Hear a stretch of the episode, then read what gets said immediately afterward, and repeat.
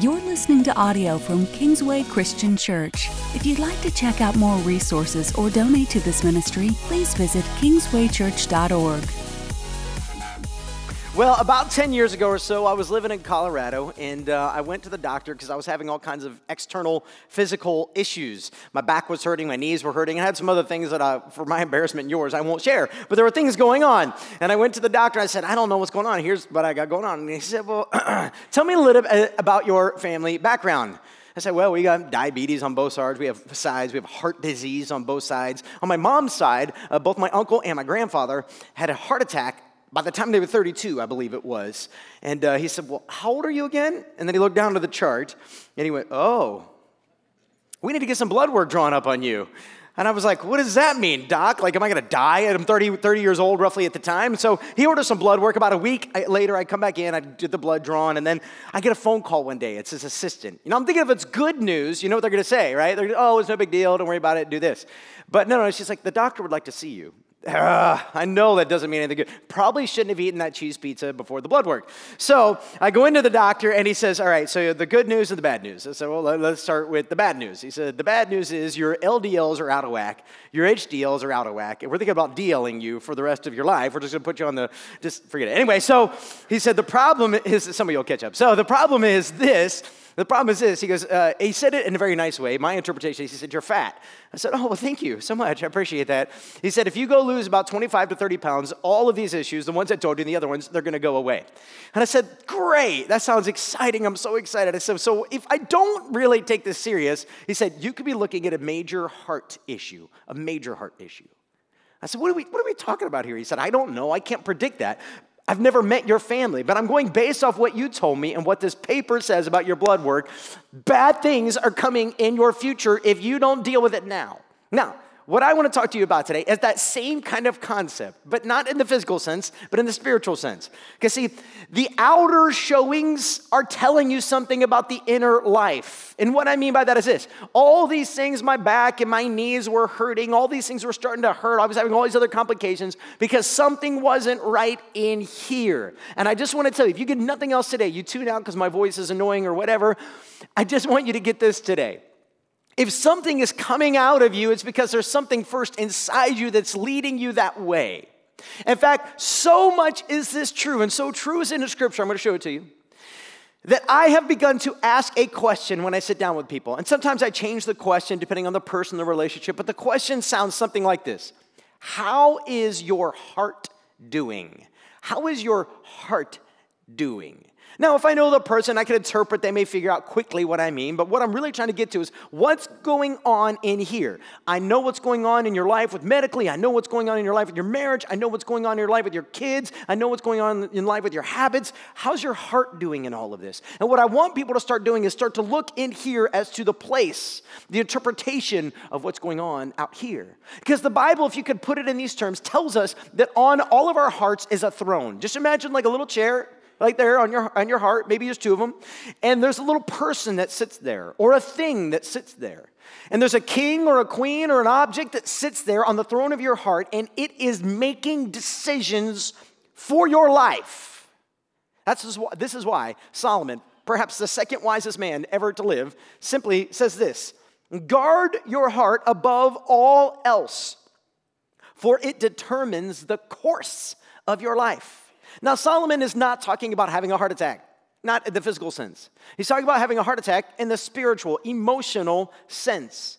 In Hebrew and in Greek culture, very similar to America today, there's some nuances, but one of the major things is when they talk about the heart, they're not talking about this thing that pumps blood through the body. We do talk about that medical sense, but for the most part, we talk about heart in the sense of decision making processes. So you might say, Well, I've fallen in love with this person. I've fallen out of love with this person. Oh, this little boy, my son, he just has my heart. And all of these phrases are intended to just kind of communicate that we view the heart as this place whereby we make decisions, we live from, it kind of controls our emotions. It's got all these things wrapped up in one little ball. Which is why it's important for us to recognize this when you understand, as I've been telling you week after week after week, that we are in a battle. And we are raging with the war all around us. And Satan is aiming at one primary part of your body, your heart. Of course, He wants your mind, He wants your soul, He wants your strength. But if He can get your heart to fail or to be broken or stop trusting in God, then He can make everything else about you start to follow that path. I love the way uh, John Eldredge says this. His book, Waking the Dead, Waking the Dead, highly recommend. There's gonna be two books I recommend. This is the first one. He says this The story of your life is the story of the long and brutal assault on your heart by the one who knows what you could be, and he fears it. That's why Jesus goes on. And in Matthew chapter 15, if you want to turn there, otherwise it'll be on the screen, Matthew 15, Jesus says this. Then Jesus called to the crowd to come and hear.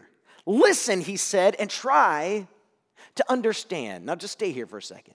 Jesus has been going toe to toe with the Pharisees. The Pharisees are the religious rulers, they have all the answers, right? They're guys like me, pompous and arrogant. They have all the answers. And they're, wait a minute, I didn't mean that the way that came out. They have all the crowds who listen to them come to them to hear, What should we do? And the Pharisees do not understand the heart of their Heavenly Father. They are wrapped up in processes and procedures and legal steps, and you can't do this and you can do that. And the Pharisees are excellent at what we call behavior modification. Behavior modification, in case you don't know, behavior modification is when we try to change how we act, but it does nothing to affect the heart. And so what we find is Jesus has been going toe to toe with them. And he finally says, Hey, all right, all right, everybody gather around. Hey, you over there, come here, come here, come here. You back there. Hey, you not paying attention. Wake up, come here. All right, listen, listen. I need you to understand something. Do you think it's important whatever he's going to say next? He says, verse 16. Sorry, Verse 11, apologize. Verse 11. It's not what goes into your mouth that defiles you. You are defiled by the words that come out of your mouth. See, in the Hebrew culture, there were hundreds and hundreds and hundreds of rules, and a lot of them focused on the diet. Can't eat shellfish, can't eat pork. I mean, the, the list goes on and on and on. And so these Pharisees were constantly judging people based off their ability to obey all of these laws that they may or may not even remember all of them. And the Pharisees are great at judging them. And Jesus says, let's make this simple. It's not about the diet, it's not about what goes in here, it's about what's coming out of here that really messes things up. Well, brings up a great question. How is that even possible, Jesus? And he'll explain this in detail in a moment, but you need to understand what Jesus is trying to build is this process whereby we would stop judging by the outside and start assessing by the inside. Andy Stanley, the other book I recommend, in his book, Enemies of the Heart, says this Every arena of life intersects with what's going on in our hearts. Everything passes through on its way to wherever it's going everything. Don't miss this. Because if you miss this, you miss everything. You are living out of right here. Right here. And your enemy knows that. So if he can get this, he can get you. This is why later in chapter 15, Peter gathers together with Jesus. They often do this. Jesus says something hard, they don't get it. And so they gather together on the side and they're like, um, Jesus, help us out. Like you just told everybody this, and they were too embarrassed to ask publicly. So privately, they're like, I don't get it. And here's what happens. Look at verse 15. Then Peter said to Jesus, um, Explain to us the parable that says people aren't defiled by what they eat. Now realize Peter is simply living out of what he's been told his whole life by the Pharisees. I've been in synagogue every Saturday, Jesus. I've heard the scriptures read, I've heard them taught on. I thought there was a direct correlation between righteousness, holiness, and food. I'm confused. Jesus looked at him, verse 16. Don't you understand yet? Jesus asked. Now, I want you to hear this question not as Jesus being pejorative or condescending. I don't want you to hear Jesus going, You idiot, Peter. I mean, we've been together for about two years now. You really don't get it? No, no, no, no. This is Jesus looking at his student and saying, You don't get this yet, do you? All right, let me break it down for you, Peter. Let's make it more simple. Verse 17 Anything you eat passes through the stomach and then goes into the sewer. And all God's people say, ew. Thank you for that analogy, Jesus. This, by the way, is the biblical reason why I hate spending a lot of money on food. I, I, I like, I know some of you, I've had people, hey, let's go to Chão, or however you say that. I'm like, why? I don't want to pay $80 for something that's going to make me feel just as satisfied as the $10 version. I just, because it's going to go in the mouth and into the sewer. Jesus said so himself. I just, this is why, like, it's date night. I'm like, hey, honey, what do you want to do that doesn't cost a lot of money on food? Like, it, you know, and she doesn't always feel valued. But anyway, verse 18 says, But the words you speak come from the heart, and that's what defiles you. For from the heart come evil thoughts, murder, adultery, all sexual immorality, theft, lying, and slander. These are what defile you. Eating with unwashed hands will never defile you. Take that, germaphobes. How you like me now? So, I'll stop there. I could make many more jokes. All right. The point of what Jesus is trying to say is what goes into your body doesn't have the ultimate effect on you. It's what comes out of your body. Now, just break this down like you're Peter, okay? I don't understand. How can I be defiled by what's coming out? Well, Jesus is saying because what's coming out is already in. You are already defiled by what is in there. We, as a people, have a major heart problem. Not only are LDLs and HDLs out of whack, the blood pumping through our veins has something wrong with it. Again, John Eldredge says this Somehow we have overlooked the fact this treasure called the heart can also be broken has been broken, and now lies in pieces down under the surface.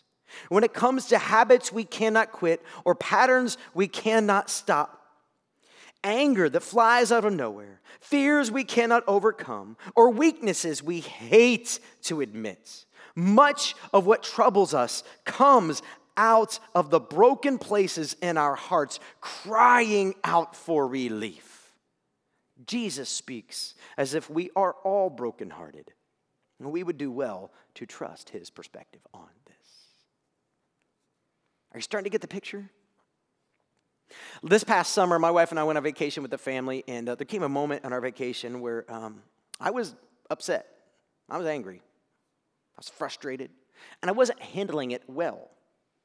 In my quiet moments with God, He was trying to speak to me and correct me and rebuke me and encourage me and all those things, but I had already shut off my ears from Him. Like, oh no, no, no, no. I'm justified in this. And so every time I used my tongue to lash out at my wife or my family, God, I know your pastor messes up too.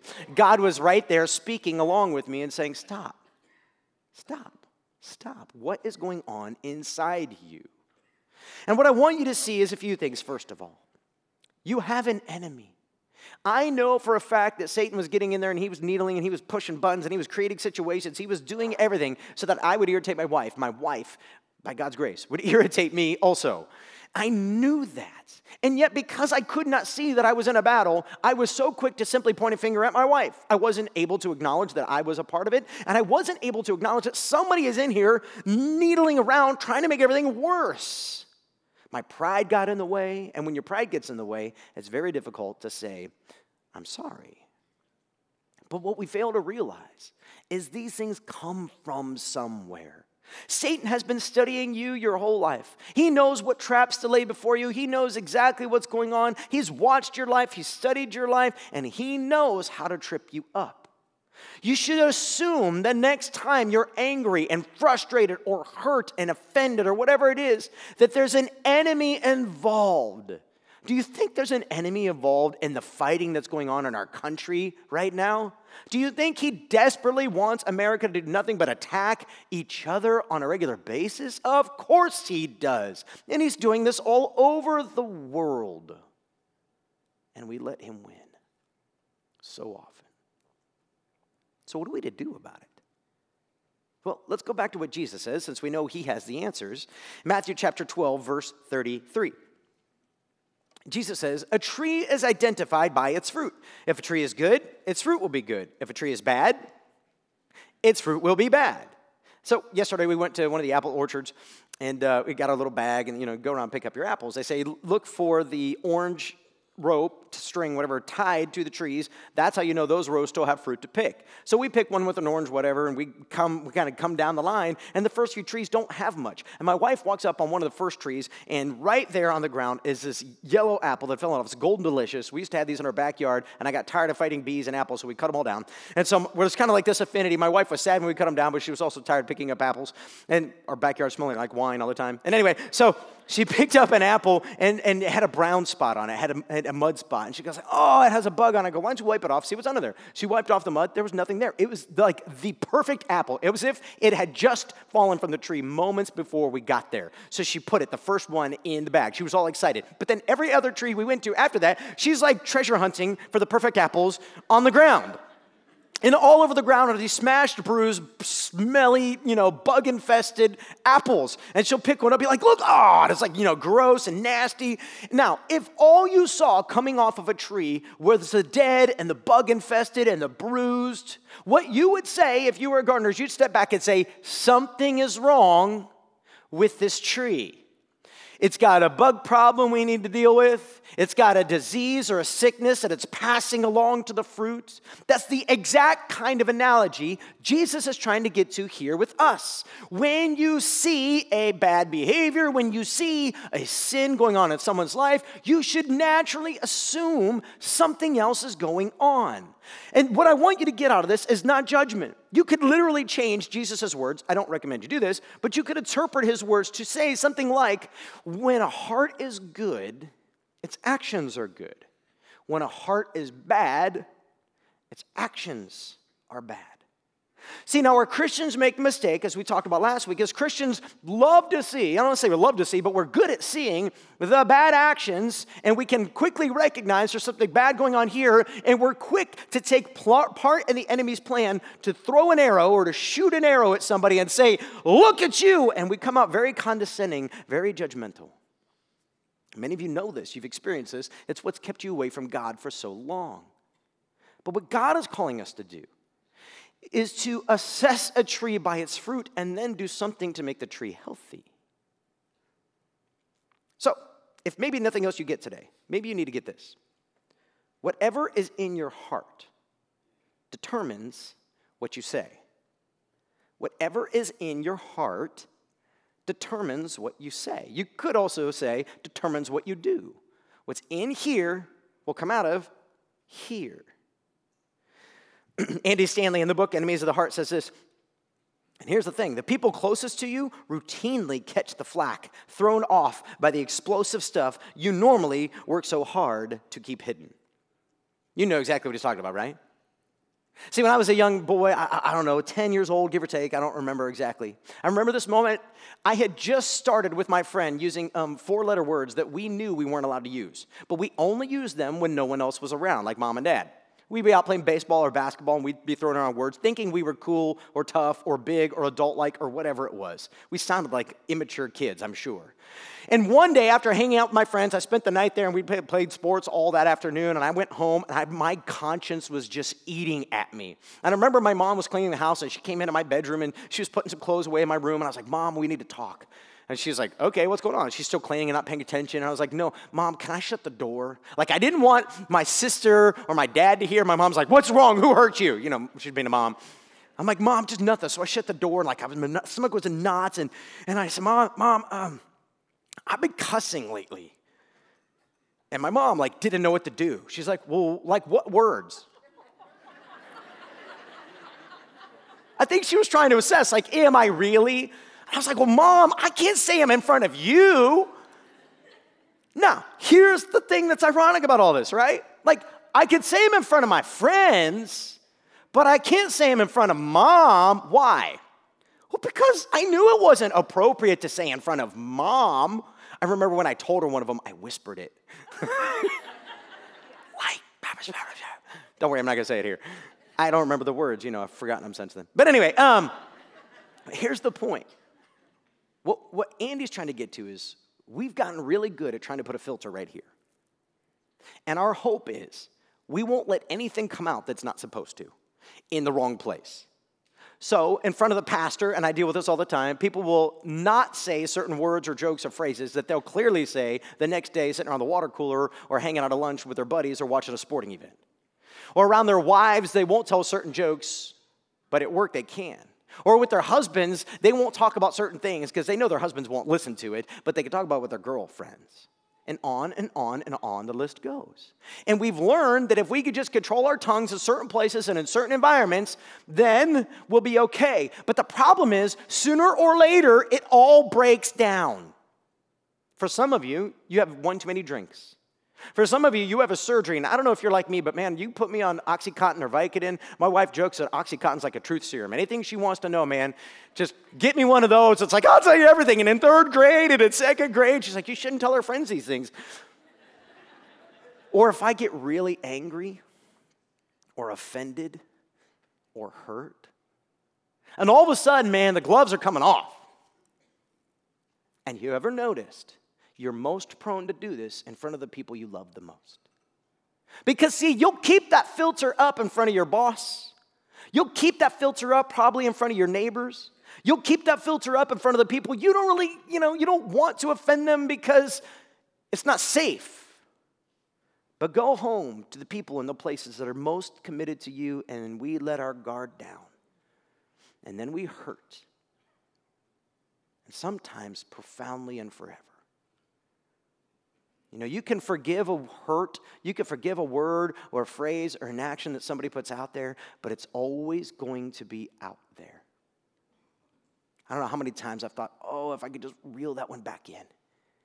Oh, if I would have just stopped, if I would have just taken five minutes, I know I would have thought of a better way or a different way to say that. And those around us feel it. Matthew 12, verse 35. Jesus says, A good person produces good things from the treasury of a good heart. And an evil person produces evil things from the treasury of an evil heart.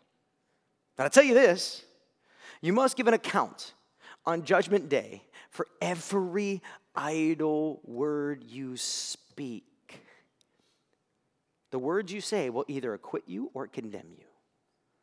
Now, I want to be very careful. So, for those of you new at Bible study, new at this Jesus church thing, I need you to hear me, okay? Try to stay with me. I'll do my best to explain this. This is a very clear statement from Jesus talking specifically about Jesus. Here's what I mean. He's talking to the Pharisees who are questioning Jesus, claiming that he's doing the miracles that he's doing by the hands of Beelzebub, by, by basically Satan, by demonic powers.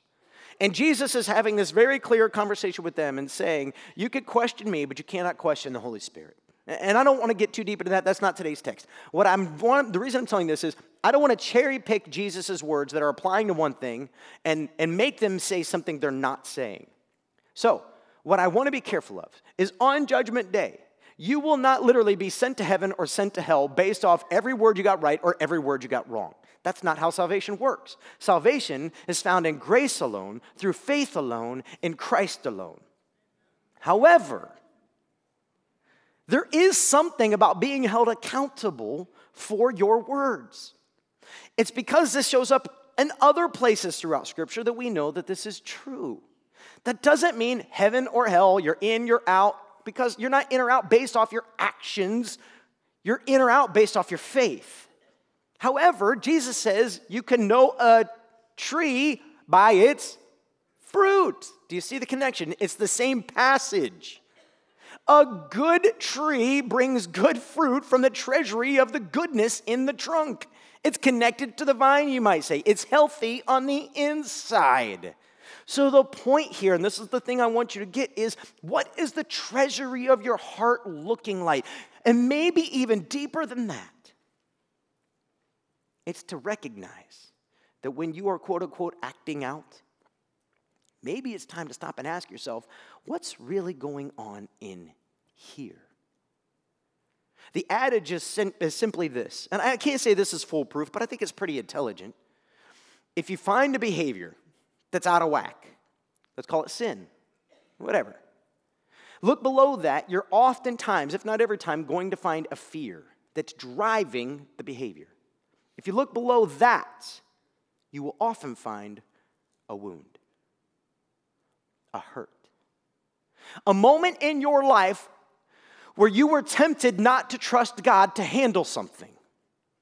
And since God didn't do something in a certain way, that's why that person hurt you. That's why that person said that thing. That's why you lost your job. That's why there wasn't enough income, whatever it is. So, therefore, there's this fear that sits on the throne in your heart. And that fear is driving you to act out in certain ways. I don't trust God to meet my needs, so I better meet my own needs. I don't trust God to handle the way this person is treating me, so I better treat them like they're treating me because I don't trust God to take care of it. And if you look, if you will look deep enough, far enough, for long enough, the Holy Spirit will start to reveal to you those wounds. Andy Stanley in Enemies of the Heart says this. Here's a question every angry man and woman needs to consider How long are you going to allow people you don't even like, people who are no longer in your life, maybe even people who aren't even alive anymore, to control your life?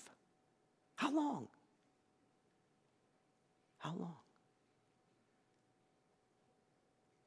I want my boys to understand this so that as they're progressing as young adults, I mean, they're, you know, three, seven, and eight, but as they're growing up, I'm changing our disciplined conversations. I just want again remind you. I think I think next Sunday is the last Sunday to sign up because we have to arrange childcare. So November fourth, our parenting seminar. I think you've got a week. Make sure you tell your friends. I know your kids, like Kingsway people, love to put things off to the last minute. Oh, we'll just show up. We won't have childcare for you. Your kids will be sitting there learning all the things you're doing wrong. I'm just kidding. Um, November the 4th from 9 to 12. You want to be there. Trust me. Trust me. But one of the things you're going to hear me talk a lot about is this idea of becoming a heart reader, not a behavior modifier. And that's important to me because I'm trying to under- help my boys understand this. They don't understand what I understand about life. But here's how I walk them through this. So the other day, one of my boys got mad at one of his brothers.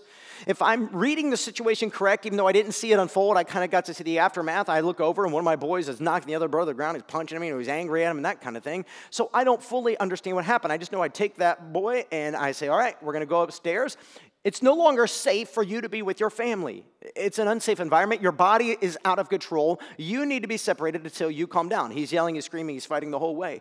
I'm now walking him up the stairs. He's now in fight mode with me. Everything in me wants to fight back. Can I crush a six year old? You better say yes, or we got to talk, all right? Of course I could. Is my job to crush him? Is my job to hurt him?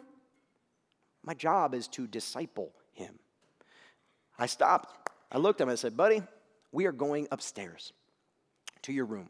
It is clear you're angry and your body is out of control, but we are doing this. It could take as long as you want. However, just realize the longer it takes, the longer it takes for you to get back down and play again. I'll wait for you. How many times has God done that with you? Oh, you're gonna do this, Jonah. You're gonna do this, Moses. Hey, Noah, I need you to build a boat. It's to take 40 years or whatever, but you're to build it. You ever notice how patient God is with our tantrums? And so he goes up to his room, and I go in and I shut the door. And I go in the room with him, and he's angry and he's upset. I'm like, I get it. Take some time to calm down. I'm ready, I'm ready. I'm, no, daddy will decide when you're ready. It's clear to me your body is not ready yet. What am I doing? I'm reading his heart. His actions are showing me he's not ready to embrace the moment. He sinned against his brother, and consequently, he sinned against me. So we wait. Okay, I'm ready. Come on over here. So, what do you need to say you're sorry for? Well, if he hadn't taken the toy, I wouldn't. You're not ready yet. Why don't you go sit on your bed and I'll sit right here while we wait? Now, did I have other plans for the day? You bet I did. In my mind and in my heart, I'm like, I'm just getting angry and was tired of it. You know what would be really easy? It'd be really easy just to spank this kid and say, you know what, we're done with this. You can stay up here until I tell you to come out of your room. But you know what's not going to happen in that moment if I do that? He's not going to understand what he needs to do different next time.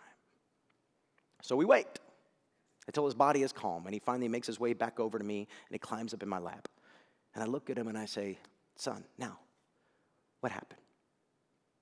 He took the toy away from me. He took it away from you? Because I saw you walk in the other room. Yeah, but I wasn't done with it yet. Anybody ever heard that one? Now, how is your brother supposed to know that you weren't done with it yet when you walk away into the other room start playing with something else? He's going to interpret that like anybody would, that you had moved on. I said, So, buddy, what's going on in your heart? What do you mean? what are you afraid of right now? I'm not afraid of anything. I could take him. I already showed you that. Okay, yeah, I know.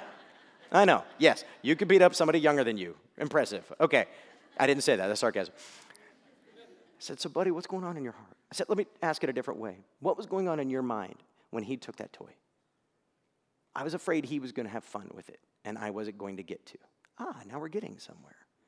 Why was that important to you? Well, because it just seems like he always gets the toys that I want. So we're finally discovering what it is that we're afraid of that drive us to get so explosive to hurt our brother. I said, So, buddy, I want you next time that your brother takes a toy that you want, I want you to stop and ask, What is it I'm afraid of right now? And then I want you to ask yourself this question What's more important, a toy or your brother? And he said, Ugh, my brother. I think we've talked about this one before, haven't we? Yes. So, what do you need to do? I need to tell him I'm sorry. And he looked at me and he said, Daddy, I'm sorry. I said, I forgive you. And we made our way downstairs and apologized to his brother. What was I trying to do for him in that moment? I'm trying to help him see his actions come from somewhere. How many of us as adults would do so much better in our marriages and our friendships and our workplaces if we would follow the same kinds of principles? All right, I want to give you a quick four step process for navigating this in your own heart, your own lives. You ready? This is not about your spouse. One, one couple left today and they saw me. They said, Man, great sermon today. The wife said it. I said, I know your husband needed it, didn't he? And she went, Yeah. All right. This is about you. This isn't about them, okay? Number one, number one, the first thing you need to do, your battle plan is this. I want you to pause.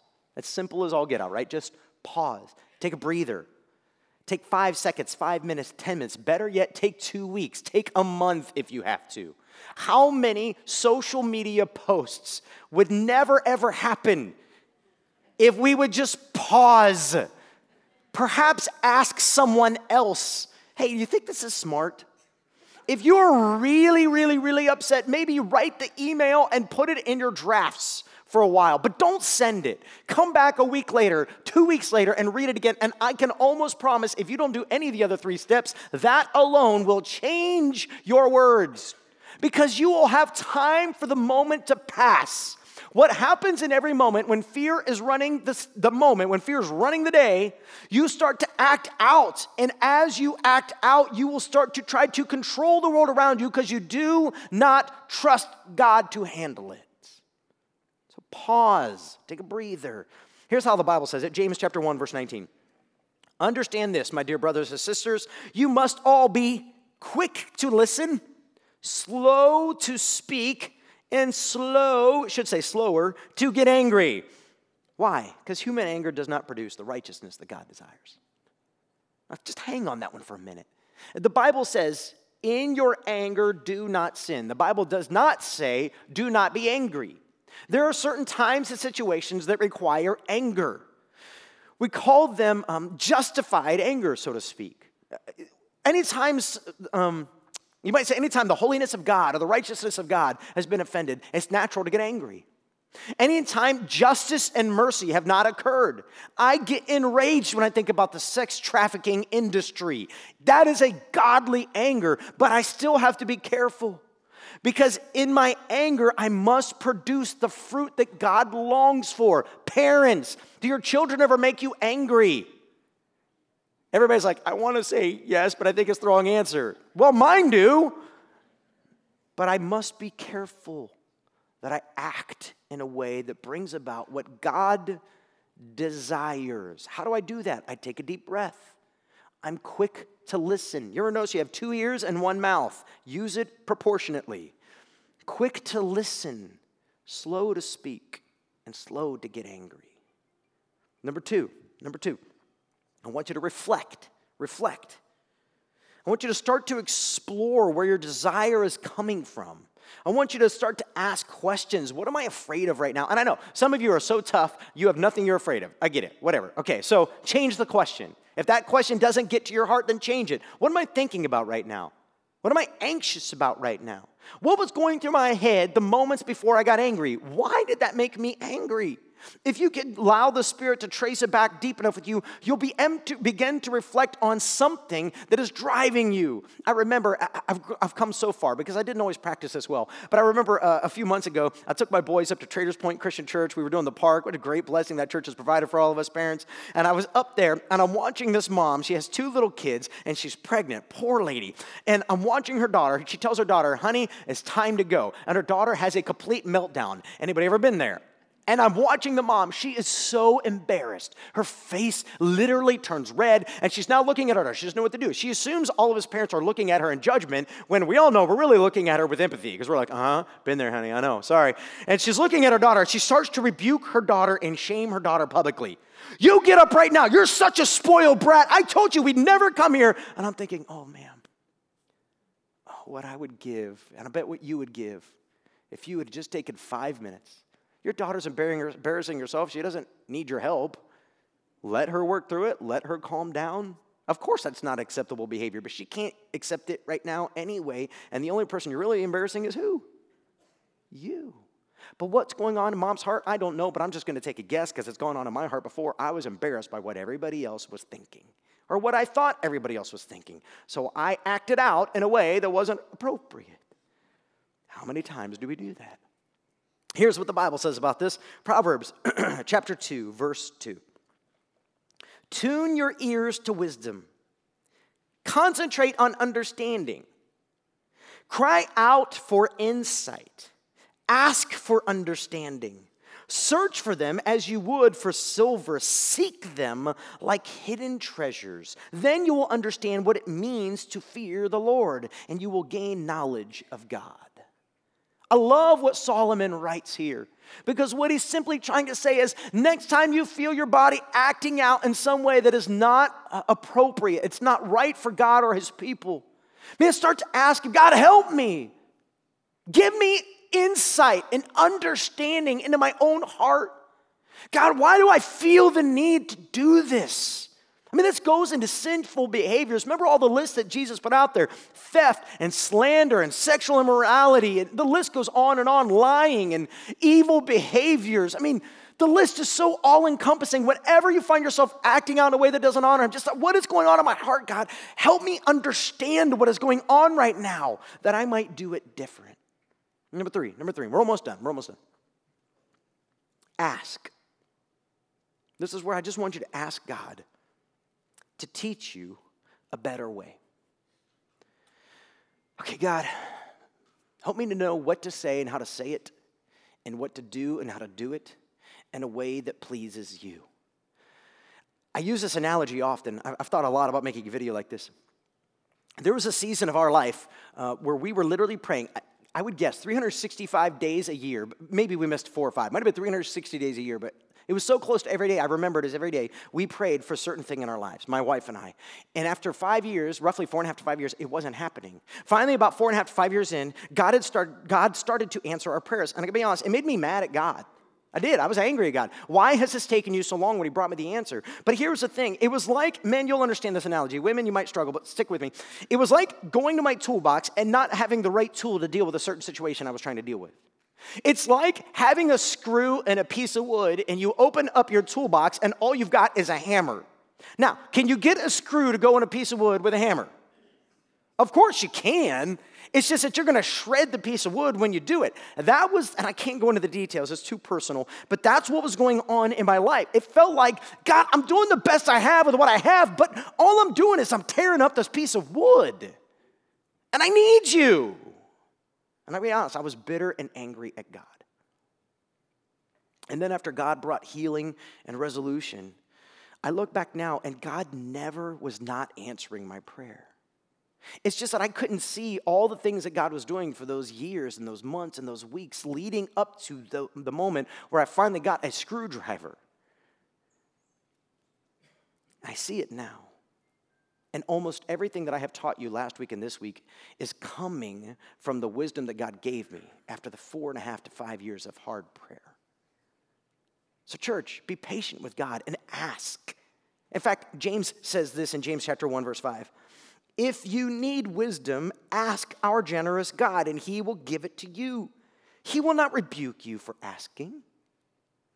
In fact, it goes on to say God loves to give wisdom to his children. He loves it, and he won't show favoritism. He doesn't care if you're male or female. He doesn't care if you're young or old. He doesn't care if you're rich or poor or educated or less educated or uneducated. He doesn't care. He just loves to provide screwdrivers when you need a screwdriver. And when he doesn't do it in the way you think and the time you think, be patient with him. He's up to something good for you. All right, last one, last one. I want you to do this. I want you to turn your yelling into yearning.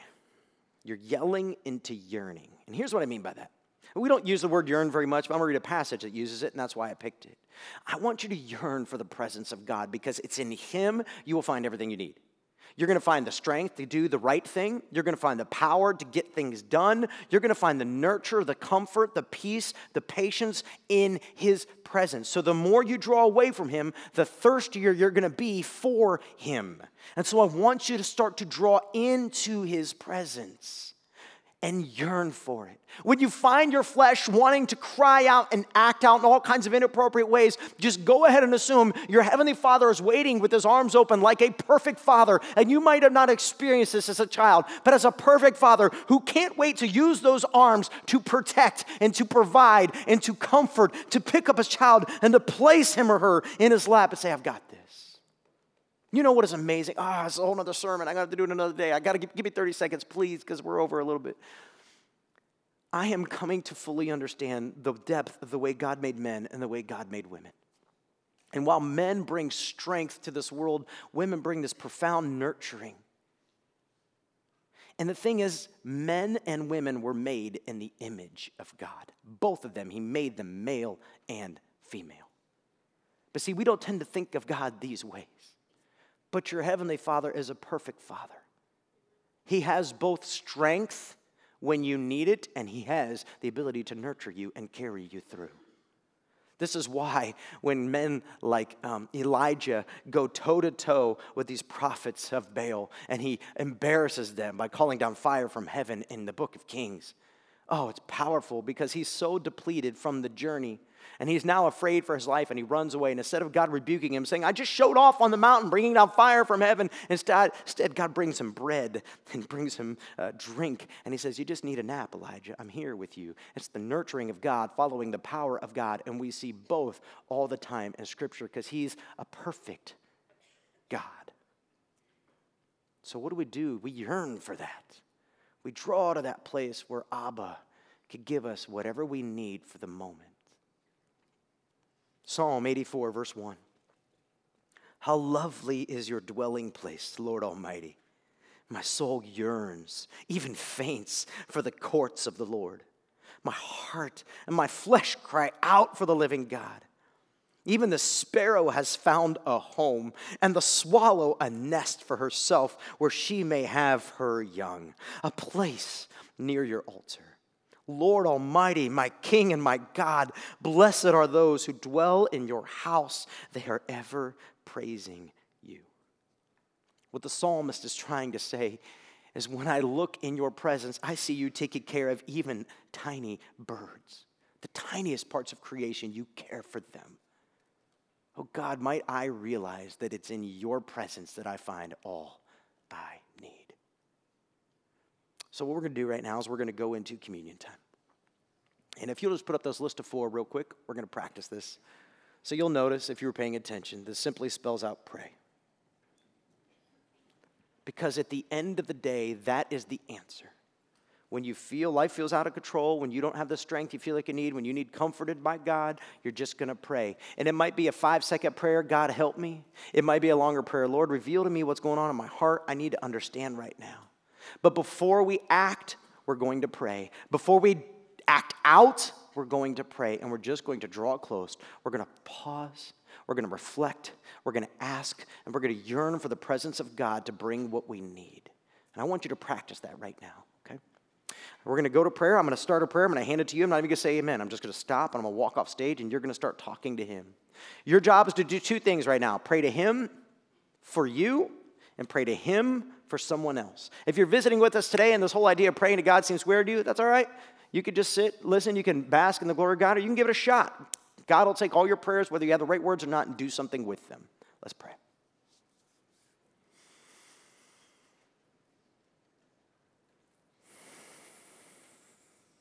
Heavenly Father,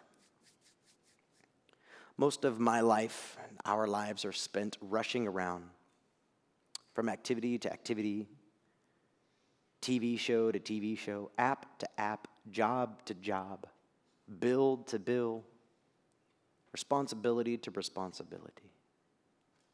Rarely, God, do we find the time and the space in our lives to pray and reflect and to seek you. And God, for just a few minutes right now, we've got that. Father, would you meet us right here, right now, in this place? Would you speak into our lives, God, as I've been teaching out of your word? God, would you speak into our lives, an area in our life that's out of control? God, would you help us to find the fear that's driving it? What are we afraid of? What are we afraid that you won't provide or care for or meet? What need, God, or what want do we have that we've not surrendered to you? And how is that driving us? And Father, we pray you would dethrone and unseat anything that's on our heart except for you as King and help us to rest in you. So, Father, I pray as, as um, these men and women lift up their, their voices to you, Father, meet them in this place and speak into their hearts.